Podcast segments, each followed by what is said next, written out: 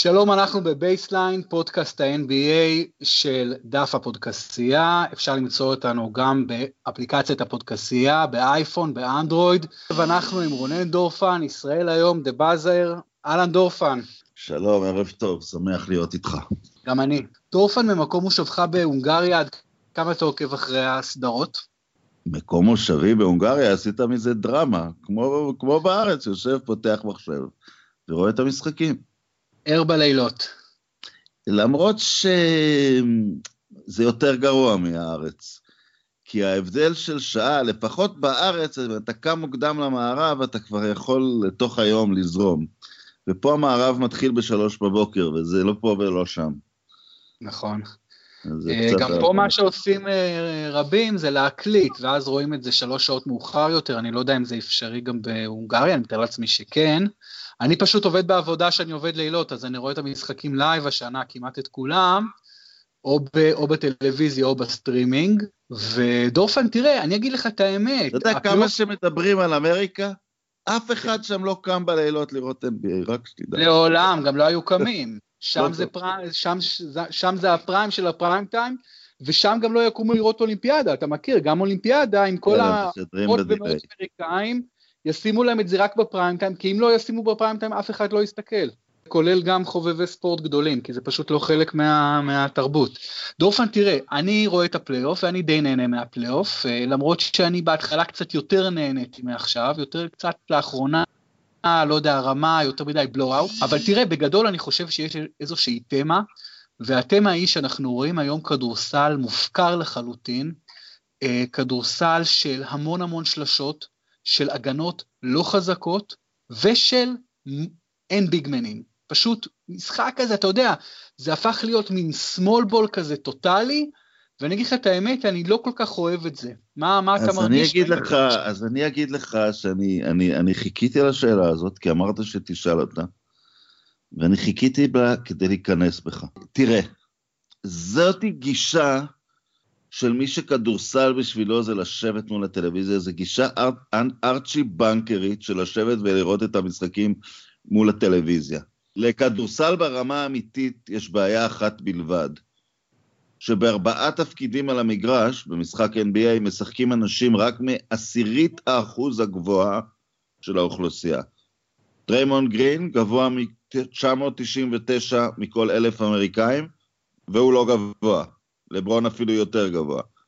הכדורסל שאתה מדבר עליו, הוא הסיכוי האמיתי של הכדורסל להפוך לספורט עולמי, לא ברייטינג ובקידום של מייקל ג'ורדן ובנעלי נייקי, אלא באמת להפוך לספורט שאחוז לא עצום, אתה יודע, גם קארי גבוה משבעה מכל שמונה אמריקאי, אבל איזיה תומאס גבוה רק מחצי מהאמריקאים, אבל שאחוז כלשהו של האוכלוסייה יוכל בכלל לחלום לשחק ברמות הכי גבוהות.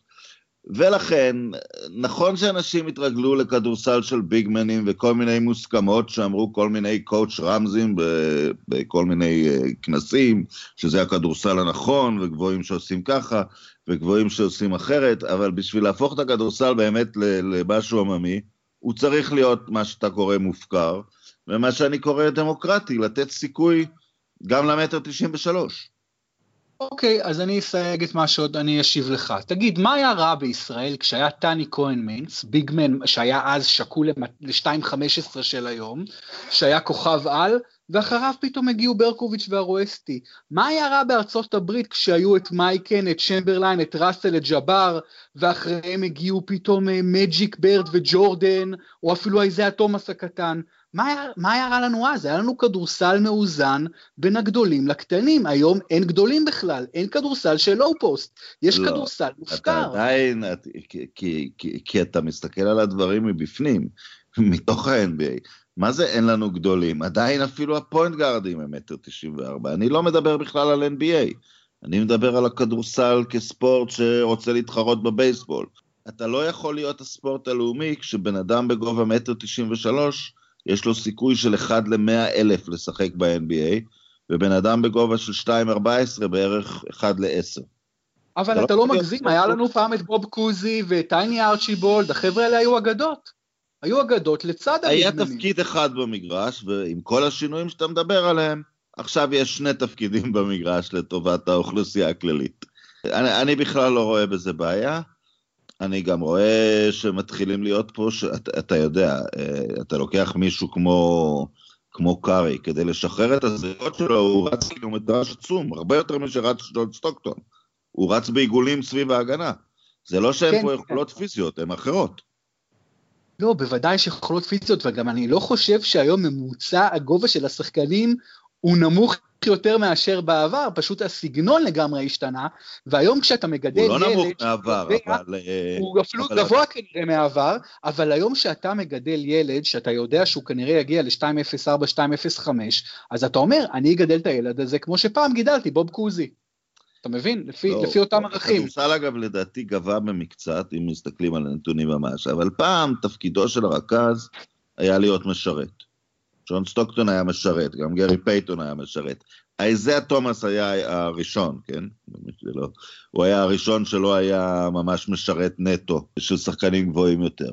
היום באמת, אה, בואו בוא נראה ככה, בעצם אה, אלופת העולם, אלופת העונה הרגילה בשני האזורים, הכוכב שלהם הוא, הוא אחד, אבל זה לא אחד point guard, זה פשוט, זה מתקיף מהעמדה מספר אחד, זה לא מנהל המשחק בכלל. אין ספק שהיום באמת ה point guard קלאסי זה, זה, זה, זה מושג שמייקל ג'ורדן רצח אותו. אין point guard קלאסי יותר, גם קריס פול שהוא point guard קלאסי מדהים, עדיין חייב לתת 18 במשחק, אם הוא לא ייתן, זה פשוט יהיה גרוע מוריד לקבוצה שלו, ואגב הוא נותן את זה, ועדיין קריס פול, כמה שהוא רכז הטהור הכי טוב של הדור האחרון, בחיים לא עושה שום דבר בפלייאוף, ולמרות שהוא משחק טוב, אבל זה לא מספיק. אבל נכון. באמת, איזיה תומאס, אתה יכול להסתכל על התופעה ולהגיד, זה דבר פנטסטי, תראה את המטר 75 הזה, שאף אחד לא יחזיק... רואה גם דבר אחר, אם תסתכל על המובילים באסיסטים, הקבוצות שלהם, נדמה לי שווסטברוק הוביל את הליגה באסיסטים, הקבוצה שלו רק מקום 25. אני חושב הרדן... זה אפילו לא, point guard זה אפילו לא דרך נכונה ונבונה למסור אסיסט, וגולדן סטייט שמובילה את האסיסטים בהפרש עצום, אני חושב 30 והמקום השני 26, אה, מקבלת חמישה, שישה אסיסטים מהרכז שלה, ש... ולא יותר מאשר ה... טוב, אבל הרכז שלה זה דריימון גרין. אין לה רכז. זאת כן, הנקודה. הרכז שלה עומד במספר ארבע. אין לה רכז, וזה הכדורסל החדש, שכבר ראינו משיקגו בולס משחקת בלי רכז, ולוקחת אליפויות בלי רכז, שזה היה מדע בדיוני. עד העלייה לגדולה של הקבוצה הזו. בסדר, אבל לא גם העשר נעלם מהכדורגל. נהדרים, הרכזים נהדרים, אנחנו בעידן מדהים של גארדים, שמסוגלים לעשות הכל, אבל איפה האיזון במשחק? דורפן, זה לא מפריע לך שאתה לא רואה כדור נכנס פנימה לסנטר עם הגב לסל, שעושה תנועות לואו פוסט, אפילו דנקן, אפילו שאק, אתה יודע, אין יותר אותם. זה, הם לא שורדים ב... זה לא שרד את האבולוציה של המשחק. הרבה דברים נעלמים. תראה, גם בכדורגל העשר נעלם, אתה מצפה מכל אחד בקישור לדעת לבנות את המשחק. כל דבר בספורט צפוי נעלם בסופו של דבר. סטוקטון מלון לא היה עובד בדור הזה. זה היה אחד הדברים הגדולים בתולדות הכדורסל. לא היה עובד בדור, אני, אני שואל את עצמי אם הסקאיוק של קרים היה עובד בדור הזה, עם האפשרות לעשות עליו דאבל טים לפני ש... שהוא מקבל את הכדור. בספורט דברים צפויים נעלמים. מה לא נעלם? הקווטרבק. כי שם גם כן מאוד השתנה על הקווטרבק. היום גם, זוכיה... היום קווטרבק לא נייד, נכון. רוב הקווטרבקים ניידים. אבל אני אומר, כל דבר צפוי בספורט נעלם, והכדורסל, בכל זאת, אם, אתה יודע, אני אגיד לך משהו. מלבד מייקל ג'ורדן שהוא יוצא דופן מהכל, וגם היום אין אף שחקן שהיה מתקרב אליו, באיזה חוקים שלו היו משחקים, בחוקים של היום או בחוקים של התקופה שלו. זה הדור הראשון שאני מסתכל על משחקי NBA, ואני פתאום מרגיש שלארי ומג'יק היו קצת איטיים, שזה לא... שהכדורסל כן עשה את הקפיצה, כי כשאתה מסתכל כדורגל מה-70's, אז אתה רואה משחק אה, ממש לא אינטנסיבי, יחסית למה שאתה רואה היום. ובכדורסל לא קיבלתי את התחושה הזאת עד לפני 4-5 שנים. לא קיבלתי את התחושה שהכדורסל יותר אינטנסיבי מנניח משנות התשעים, במיוחד החצי השני של שנות התשעים. אה, אבל עכשיו אני מקבל את זה, ואחת הסיבות, אה, שנגמר הסיפור הזה שאתה משאיר בן אדם חופשי לשלושה. נגמר, אתה צריך לשמור תשע מטר מהסל. אז ה-real estate שאתה צריך לשמור עליו הרבה יותר גדול. נכון, אה, קודם כל המשחק המהיר מאוד של סן אנטוניו בשנים האחרונות ושל גולדן סטייט אפילו עוד יותר, גולדן סטייט רצים כל הזמן, אה, סטיב קר פשוט, אתה יודע, הוא, הוא אה, לא יודע, הוא מצליף בהם אם הם לא רצים. הם חייבים כל הזמן... אני אגיד לך משהו מצחיק, אני ראיתי... אפילו הלייקרס של ריילי כמובן לא רצה באותה צורה כמו... קרים לא היה מסוגל לרוץ ככה מן הסתם.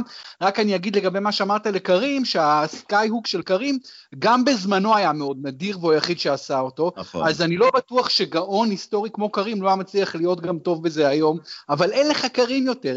אין לך את האנשים עם ה touch הזה, אה, ב, ב, ב, אתה יודע, בסנטרים. יש אגב סנטר סרבי פנטסטי, ניקולה יוקיץ', שלא הגיע לפלייאוף, אבל הוא צעיר, הוא שחקן כן. סופר מוכשר, אבל הוא גם הופך להיות יותר מדי ורסטילי, הוא כבר לא, הוא כבר לא סנטר קלאסי. אבל אני אגיד לך שעם ה... תראה, עם כל הכבוד ל sky hook, אני חשבתי שאולי יחזירו, ינסו להחזיר את ה sky hook עם, אה, עם פורזינגיס. אה, כי אם פורזינגיס יקלע sky hook אין מה לעשות עם הגובה שלו. אבל עדיין הוא קולע מחצי מרחק, שהוא טוב, הוא, הוא עדיין רחוק מאוד מלהיות משהו מוגמר, אבל כשהוא קולע מחצי מרחק הוא... אז זה באמת קליעה שאי אפשר לעצור אותה, כמו נוביצקי ואפילו, ואפילו פלוס, אבל... אבל מה שעושים לשחקנים האלה, נניח שיכולים להתקיף מעמדה סטטית כמעט בלתי, בלתי ניתנת להגנה, שמכריחים אותם לרוץ בהגנה, ואז הם מסתבכים. אני לא יודע איזה מין קריירה נוביצקי היה עושה היום אם הוא היה מתחיל אותה מההתחלה. כמובן קריירה גדולה, אבל אני לא יודע אם הוא באמת היה הופך לאחד מהענקים של תקופתו. אני אגיד לך משהו מצחיק. אה, קארי הריץ את כל הליגה בעיגולים שנתיים, ובסדרה עם פורטלנד, בגלל שהטווח של לילארד בעצם יותר גבוה משלו, פתאום קארי צריך לרוץ בהגנה 10 מטר מהסל והיה לו קשה. אז uh, אתה יודע, הביאו לו את ה... הביאו לו his own medicine באיזושהי צורה. קודם כל, אני חושב שאנחנו בטח בשנה הנוכחית ובכלל בעידן שבכדורסל ההתקפה היום יותר חשובה מההגנה, כי אין לך כמעט קבוצות דומיננטיות בהגנה, יש לא מעט קבוצות מעולות בהתקפה. גולדן סטייט היא אולי הקבוצת הגנה הכי טובה בליגה והיא לא איזה קבוצת הגנה מדהימה, אבל לגבי פורזינגיס היה משהו מעניין שפיל ג'קסון אמר השנה, שהוא לא כל כך משתגע על השלשות של פורזינגיס, שקולע יפה מעבר לקשת, וזה דבר לראות את ה-2.22, whatever, כמה הוא 2.24, לא יודע כמה הוא, אבל, אבל הוא אומר, זה it's a cheap way to, to, to make your buckets, אתה יודע, כאילו, הוא לא אהב את זה, את ה... וגם פופוביץ' אגב לא, לא אוהב שלשות, וכל שאלת השלשות וריבוי כן, השלשות... כן, אבל פופוביץ' מאמץ את זה, וג'קסון... ג'קסון נכון. דחף את עצמו אל החוסר רלוונטיות, פופוביץ' אבל מאמץ את השלשות. גולדן סטייט כן. יכולה לשחק את ההגנה הכי טובה, אבל היא כל כך אינטנסיבית, החמישיית המוות, שזה משהו שיכול, שיש כוח לעשות אותו עשר דקות בערך.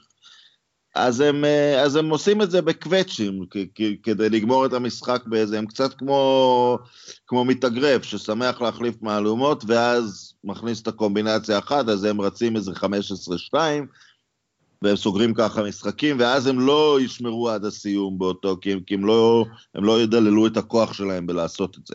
תשמע, המשחק לפנות בוקר, משחק 2, סן אנטוניו, יוסטון, אחרי שיוסטון ניצחו איזה 20 ומשהו הפרש משחק ראשון.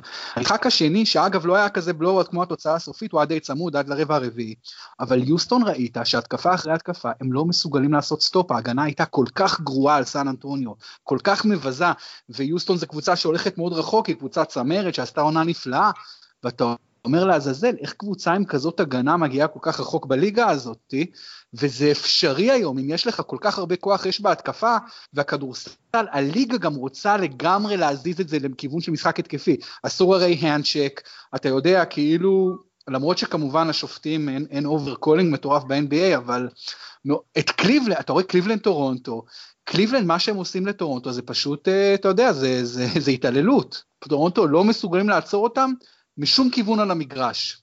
אבל אני, פה אני אגיד לך ש, שכמובן, יוסטון זה קבוצה שאני, שאני די מתעב, כי, כי אני לא חושב שסטטיסטיקאים צריכים לנהל קבוצת אה, כדורסל.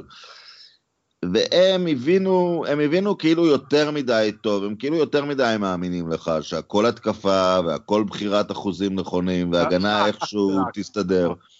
השחקן האולטימטיבי של תקופתנו, אם נשים את הסופר סופר סטארים בצד, הוא, הוא אחד כמו קליי תומסון, שההגנה שלו היא יותר מדיסנט, היא הרבה יותר מדיסנט. קוואי לנארד גם, נכון? הוא לא חי על הקליעה שלו רק. אז, ויוסטון, בגלל שהגנה זה דבר פחות מדיד, עדיין פחות מדיד, אז הם התאהבו בקונספציה שהם יבינו את האיכות של כל שחקן לפי, לפי האחוזים שלו בהתקפה. טוב, אתה יודע, עדיין בסדרה הם יכולים להגיע לגמר, אני לא חושב שיוסטון תיקח, אה, אני אופתע אם הם ייקחו משחק מגולדן סטייט אם הם יגיעו. סן אנטוניו יהיה משהו שונה, כי, כי, כי סן אנטוניו יוכלו לנצל יום רע בהתקפה של גולדן סטייט, יוסטון אני לא חושב. אבל סן אנטוניו כל כך מאותגרת אה, כישרונית התקפית היום, כי פאו גאסול הרבה מעבר לשיאו, טוני פארקר נתן פלייאוף נהדר ועכשיו נפצע, מי יודע מתי הוא יחזור אם בכלל, והייתה לו עונה לא טובה אבל פלייאוף נהדר, קוואי לנרד אדיר, ואולדרידג' הוא מין, מין שחקן old school כזה, באמת עם משחק, עם, עם קליעת חצי... אז מותר להגיד משהו נגד פופוביץ'? בוודאי. אה, הליגה משתנה, ואתה חושב שרכזים אוסטרליים נחמדים, אתה יודע, בליגה שהסופרסטארים הם, האיום ההתקפי העיקרי הוא ממספר אחד, אז בסדר, טוני פארקר כבר זה כן, הוא איום התקפי גדול. אה, לא, פטי מילס לא הולך אה, לעשות לקארי בית ספר, הוא לא הולך לעשות את זה. ואתה תמשיך לקנות את אולדריץ' ואת גסול עם הכסף, אני לא יודע אם על גסול הם שילמו הרבה, אבל הם הלכו על ה... הם הלכו על המהלך הגדול הזה בשביל, בשביל אולדרידג', אה, שזה מהלך האתמול קצת. נכון, ושנה שעברה הם הפסידו בפלייאוף לקבוצת המחר, מי שהייתה אמורה להיות קבוצת המחר, אוקלאומה סיטי, שחצו אותה בסדרה מדהימה, בסדרה, פשוט הרגו אותם.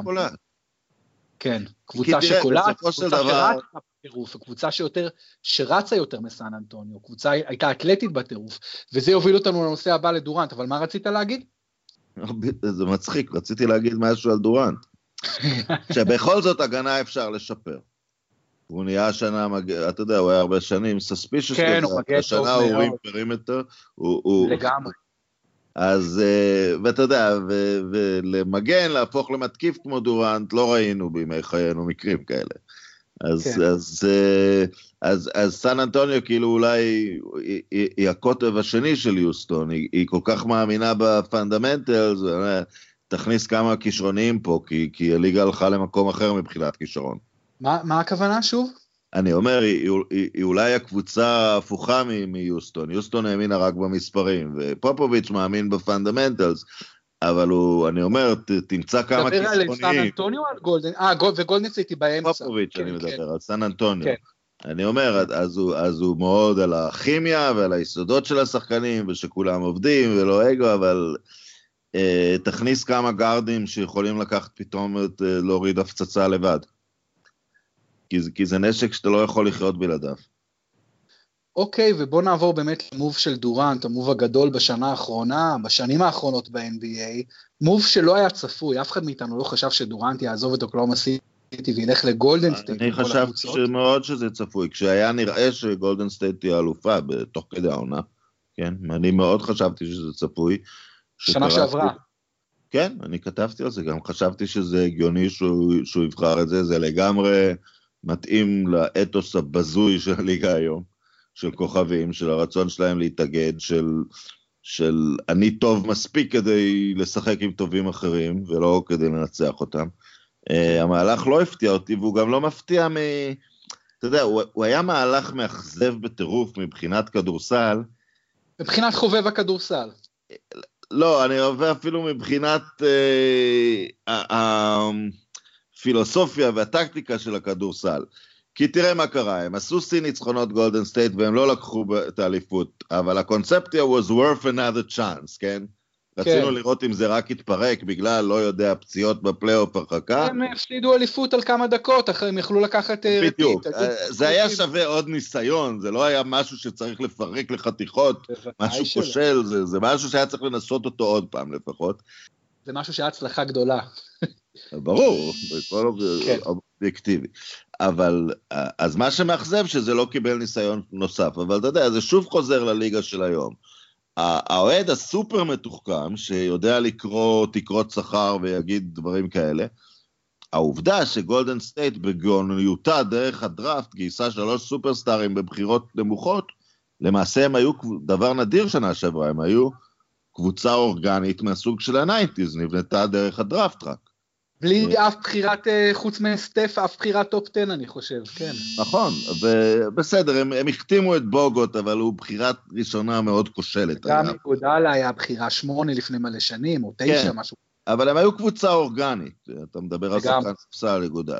ועכשיו הם פתאום, אה, הם, הם קבוצה שנוצרה במידה רבה בגלל טרייד, אבל אתה יודע, בצורת הדיבור החדשה של כדורסל, אתה אומר שמבחינה עסקית, הם עכשיו קוצרים את הפירות מזה שהם לא היו צריכים להוציא כסף על עסקאות בלוקבאסטר אחרות, כי הם גידלו את הבלוקבאסטרים שלהם, אז הם היו בעמדה הכי נוחה להנחית עוד אחד, וכנראה אפילו עוד אחד בקיץ, אם הם ממש ירצו. אה, ואותי זה מאכזב, כי כדורסל לא צריך להיות מוכרע על, מוכרע על עסקים. אה, האם הם יותר חזקים משנה שעברה? הם כנראה יותר עמידים. אני אולי... הם, הם, אתה יודע, דורנט ישב קצת בחוץ. כן. דורנט ישב קצת בחוץ והם נראו יותר טוב, וזה היה קצת נוסטלגי להצגות הגדולות של העונה שעברה, אבל הם בכל זאת צריכים אותו כדי להעסיק את לברון בגמר. בוודאי. אה, הם לא רוצים שלברון ישמור אחד על חמש ויעזור לכולם בהגנה, הם מעדיפים שהוא יתרכז בשמירה על שחקן אחד, אה, כי, כי אה, איך קוראים לו? להב לא ישמור על דורנט בצורה מוצלחת. אז, אז הם כנראה קבוצה יותר עמידה, אבל הם לא קבוצה יותר טובה או יותר מלהיבה. נכון, הם קבוצה עם יותר, באמת יותר עמידה, אני מסכים איתך, כי, כי כלי כמו דורנט בפלייאוף, בקראנץ' טיים, כשיש לך אה, סקורר כל כך אה, מוכשר, זה לא יכול, אה, אתה יודע, זה לא יכול להזיק לך. אה, האם זה כן, יהיה מספיק... כן, וזה גם, אתה יודע, אתה מתחיל לשחק עם המתמטיקה. תראה, יום גדול של קארי או יום גדול של דורנט, רוב הקבוצות לא מפסידות. נכון. נוסף על זה יום ש, שמישהו בטעות הצית את קליי. לא קליי לא פחות טוב. בדיוק, עם קליי טוב, אבל הוא קצת יותר נדיר במשחקים הגדולים שלו, אבל יום גדול שלו גם מחסל את המשחק. אז אתה מתחיל מנקודת מוצא של שלושה שחקנים שמספיק אפילו עם אחד ביום גדול. דווקא אני חושב שבביג גיימס קליי, יש לך יותר סיכוי לקבל אה, תפוקה טובה מקליי מאשר מסטף, במשחקים הבאמת גדולים. לפחות זה מה שראינו עד היום בפלייאופים. אם הוא יהיה האופציה השלישית, אז עוד יותר, כן. נכון. בכל מקרה, הם באמת, אה, קודם כל המאזן שלהם כבר 5-0 בפלייאוף, יש שתי קבוצות מושלמות בפלייאוף, הם וקליבלנד, וזה נראה שהם הכי חזקים, בטח יוטה, יוטה קבוצה סימפטית מאוד, עם כלים, קבוצה אורגנית, יופי של סיפור, אם הם יכולים לתת פייט לגולדן סטייט, אני לא יודע, כנראה שלא. לא. הסדרה לא. השנייה שדיברנו עליה, בהחלט, סליחה? הם לא ייתנו להם פייט. כן, לא, לא, ממש לא נראה, זה יהיה הפתעה מאוד גדולה אם כן. הסדרה השנייה באמת תהיה סופר מעניינת, כאשר אני חושב שכרגע פייבוריטית יוסטון, גם כי הם ניצחו כבר בסן אנטוניו, וגם בגלל כל הסיפור עם טוני פארקר. וגם כי אני חושב שלמרות ההגנה החלשה של יוסטון, הכוח אש שלהם, ה barrage of fire הזה, הוא יהיה קצת יותר מדי על סן אנטוניו. אני בטח לא משוכנע בזה, אבל זו התחושה שלי. בוא נעבור לצד השני, ו- ובוא נתחיל את הצד השני. דורפן, אני אקריא לך את המספרים של אה, לברון בפלייאוף הזה. 34.2 נקודות, 9.2 ריבאונד, 7.3 אסיסטים. שיפור עצום אחרי עונה סדירה מאוד גדולה, שם הוא עשה 26-4, 8-6 ו-8-7. שמע, ואנשים כבר שוכחים בגלל הזיכרון הקצר של כולנו, אבל קליבלנד נראתה פח בחצי השני של העונה, מאזן כמעט שלילי בחודשיים האחרונים, ואז מתחיל הפלייאוף, וה, והבן אדם הזה, אתה יודע... לא, אני לא חושב אבל שזה, אני לא חושב שזה switch, אני חושב שזה תכנון. קודם כל הוא לקח הרבה ימי מנוחה בעונה הרגילה, והם הפסידו כמעט את כולם. על הכביכול משבר הזה בעונה הרגילה, הוא ממש ראה את זה כ disrespect של העיתונאים, והוא אמר, אתם אחרי עשר שנים, אחרי כל מה שעשיתי בפלייאוף, אתם באים לשאול אותי על, על עונה רגילה כאילו? אז אני מקבל יודע, את הדיסריספקט שלו, אבל אני רוצה להגיד משהו אחר. יש לי גם דיסריספקט ליחס שלו לעונה הרגילה, עזוב את הדיסריספקט שלי, אני בן אדם מאוד בלתי חשוב. אבל זה הסיבה שהוא לא יהיה אף פעם מייקל ג'ורדן בעיני הציבור, אחת הסיבות, חוץ מכדורסל. הוא לא ינצח כל משחק. לא, כי, לא כי מייקל ג'ורדן היה לו את המשפט שהוא מאוד מאוד אהב לחזור עליו, וזה משפט של ג'ודי מג'יו. אני כן. בא לאצטדיון במחשבה שיש ילד אחד שעוד לא ראה אותי שהגיע היום למשחק. והוא יקבל את המייקל ג'ורדן. אז, אז ג'ורדן, לעולם לא ישב בחוץ ונח איזה משחק שהקוני כרטיסים הגיעו. רק 25 דקות, שהוא, שהוא העד קצת לקראת זה, אבל הוא לא, הוא לא בא בגישה שהקהל זניח. שהקהל לא פקטור בהחלטה שלו. בהקשר זה אני אגיד, אני עובד על כתבה בימים אלה לדה מרקר לשבוע הבא על גולדן סטייט ווריורס ואיך הקבוצה כביכול אימצה הרבה מאוד ערכים של עולם ההייטק, של הסיליקון וואלי ואת.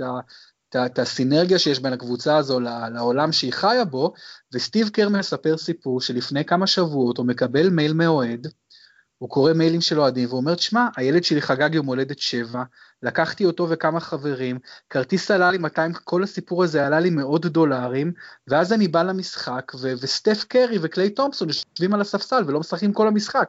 הרסת לילד שלי את היום הולדת, סטיב. וסטיב, וסטיב קר אומר את זה, אתה יודע, עם הרבה מאוד אמפתיה, והוא אומר, מצד אחד יש את האוהד הזה, שהוא מבחינתי הדבר הכי חשוב ואני, ואני ממש כאילו כואב לי על מה שקרה, מצד שני כל המחל, המחלקה המדעית שלנו מראה שאני חייבת לת, חייב לתת לשחקנים לנוח. אה, לפלייאוף. אז הם מצאו את הפתרון אבל המושלם סן אנטוניו. הם עוברים את המפרץ לצד השני, ובצד השני 200 דולר זה כלום כסף. סן אנטוניו אגב גם פופוביץ' אה, נתן בטח לדנקן בשנים האחרונות. הרבה מאוד. יש באמת, כי אתה יודע, דורפן, בגלל, בגלל התועבה הזו של עונת 82 משחקים, תשמע, זה דבר מתועב, זה דבר שנעשה אך ורק לכסף.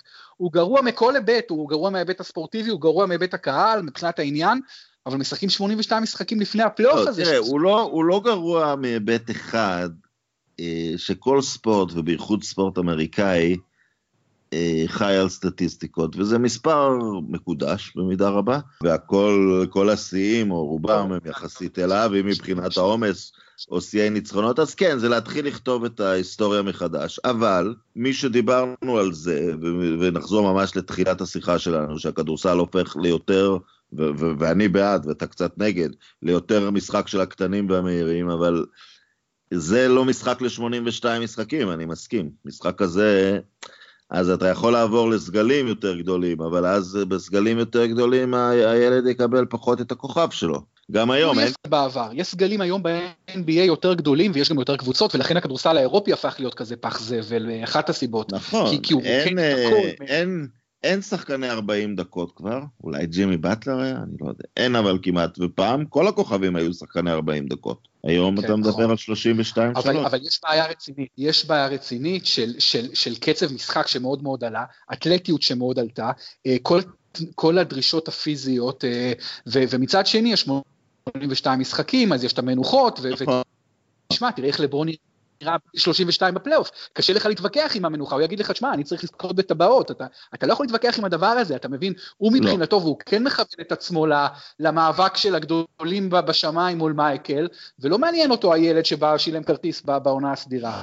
אני, אני מסכים, יש בעיה, אם, אם, אם הולכים לדמוקרטיזציה של המשחק, שבהכרח הופכת אותו ליותר מהיר ודינמי, אז 82 משחקים המשמעות היא יותר פציעות, פחות דקות, אה, אני, אני, אני לא יודע איפה, איפה הפתרון. הפת... הקטנה של הליגה במספר קבוצות, כדי שלפחות כל סגל של 12 יהיה משחקנים ראויים, זה לא רלוונטי, אי אפשר לקחת אה, קבוצות מערים, אה, אי אפשר להקטין כבר את הליגה.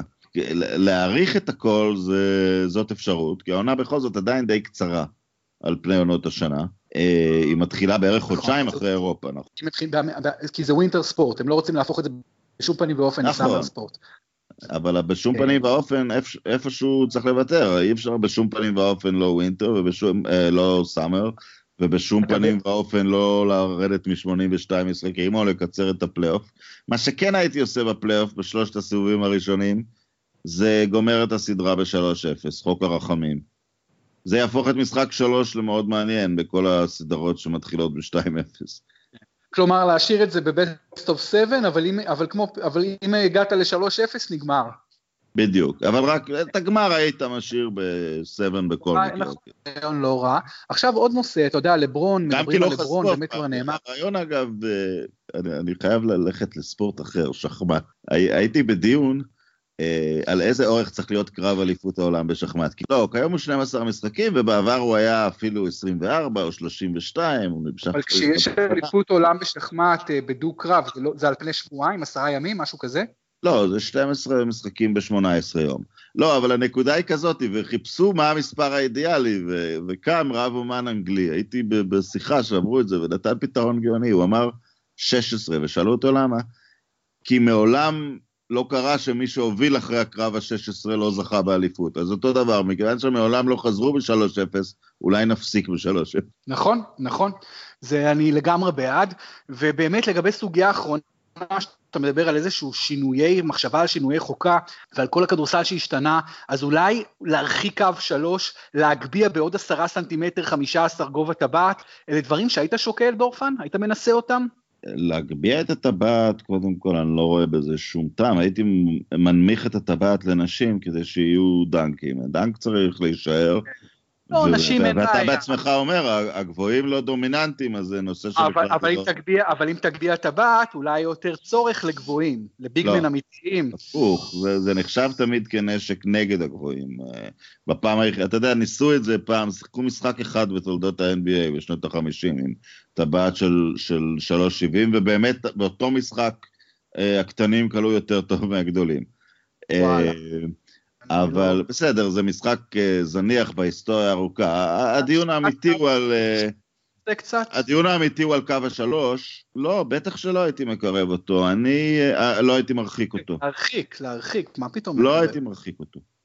לא היית מרחיק. כי תראה, אני אגיד לך, זה, תראה, מה עושות כל הקבוצות האלה, כמו יוסטון? של בוסטון, אגב בוסטון סלטיקס הפכה לסוג של גולדן סטייט מזרח, עוד לא מדברים על זה, אבל ראיתי הרבה משחקים שלהם לאחרונה, הם ממש מזכירים את גולדן סטייט רק פחות מוכשרים, אבל אותו, אותו פילוסופיה. אבל תשמע, כשאני רואה שחצי מהזריקות זה שלשות דורפן, זה מפריע לי, זה מפריע לי ערכית. כן, אבל לי... אתה אומר שהשתיים, את, מה שהפסיקו לזרוק לגמרי, ואתה רואה את זה בדיאגרמה, השתיים הרחוק.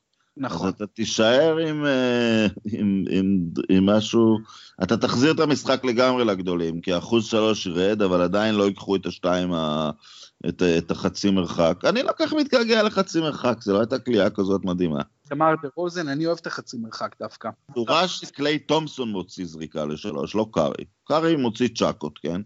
אבל קליי תומפסון מוציא את הזריקה לשלוש כמו שפעם שחקנים זרקו מ-4 מטר, jump shot נקי לגמרי. לגמרי, דורפן, הימור לקראת ההימור לסוף הפלייאוף, איך זה ייגמר כל הסיפור?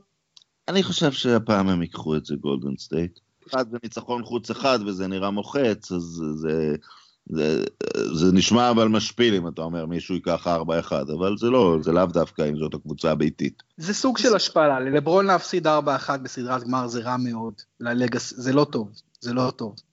אתה רואה את שתי הקבוצות אה, מגיעות פעם שלישית לפיינלס. כן, כן, אני לא חושב שזה... אני לא חושב שזה נמנע. אתה יודע, בוסטון כאילו נותנים תחושה שעל הסיפור של איזיה תומאס, שהוא סיפור קצת בעייתי ואני לא אוהב אותו במיוחד, אבל על הסיפור שלו הם, הם רוכבים על אנרגיות מדהימות, ו... הוא משחק... הוא מאמן חכם, אבל אני, אני, יש שם יותר מדי mismatch. כן, הוא, הוא אה, משחק מדהים, אני לא חושב שזה יספיק מול קליבלנד, ולגבי מה שיפה לפחות ב finals שצפויים לנו, זה שלפחות מבחינה אה, אה, סגנונית, קליבלנד וגולדן סטייט מאוד מאוד שונות. הן משחקות כדורסל אחר לגמרי, וזה דבר יפה לראות דווקא. כן, זה, זה באמת עימות, אה, עימות דורי כזה. למרות, שבא, למרות ש, שהסלטיקס בשתי העונות האחרונות עשו לגולדן סטייט בעיות. כי הם העיפו את קארי, וקארי בטח לא רוצה לרדוף אחרי איזה, איזה, איזה תומאס כזה, אבל מצד שני זה פתיר מבחינתם, יש להם את ליבינגסטון, וזה לא שיש באיומים אחרים ענקיים אצל בוסטון, אז זה, זה נראה לי די פתיר, הם, הם, הם כן יעדיפו אותם מאשר את קליבלנד. ועדיין, תראה, עדיין יש לנו את ה big man ים שהם גיבורים, שאתה יודע, קודם כל דריימונד גרין יש לו כבר, אתה יודע, reputation של כוכב, אבל קח שחקן, ואיתו נסיים, שחקן כמו טריסטן תומפסון, שהוא כביכול האנטי כוכב הדפיניטיבי, שחקן של 6-7 נקודות למשחק, אין לו מספרים מפוצצים, אבל האיש הזה בפלייאוף וב finals נותן תפוקה, החשיבות שלו היא לא של כוכב, אלא של כוכב על. הוא עושה את כל הדברים המלוכלכים והקטנים והחשובים. לא, הוא משבש על, הוא משבש. שלו, האפשרות הכי טובה לנצח בשני הצדדים, ואתה יודע, זה מדהים, זה מדהים, אגב, זה גאונות של לברון שייצג אותו כסוכן, והשאיר אותו בהרבה כסף בקליבלנד, והיום בקליבלנד אומרים תודה תראה, רבה על הכסף. אתה עושה נורא את ההבחנה בין uh, big man ו small man. לא, טריסטן, וגם תומפסון, גם טריסטן תומפסון וגם, uh, וגם דריימונד גרין, הם לא שחקני post-up, הם שחקנים נכון. גדולים שמסתובבים במגרש. מה שבאמת נעלם זה השחקן פוסטה. דורפן, אנחנו אולי נחזיר, לא יודע, אולי זה יחזור, בטח זה לא, הבן של סבוניס בטח לא יירש אותו בתפקיד, זה בטוח, הבן שלו באוקלהומה סיטי. אה, אבל אה, בסדר, אנחנו נמשיך לדבר, אה, אולי גם כדורגל בקרוב, דורפן היה ממש ממש כיף.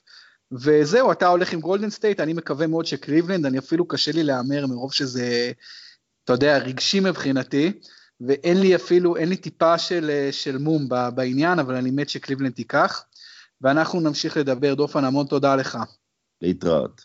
הייתם איתנו בבייסליין, פודקאסט ה-NBA מבית הפודקסייה, חפשו אותנו בפייסבוק, חפשו אותנו באפליקציה, הפודקסייה, באייפון, באנדרואיד. תודה רבה שהייתם איתנו ותישארו איתנו עד סוף העונה. להתראות.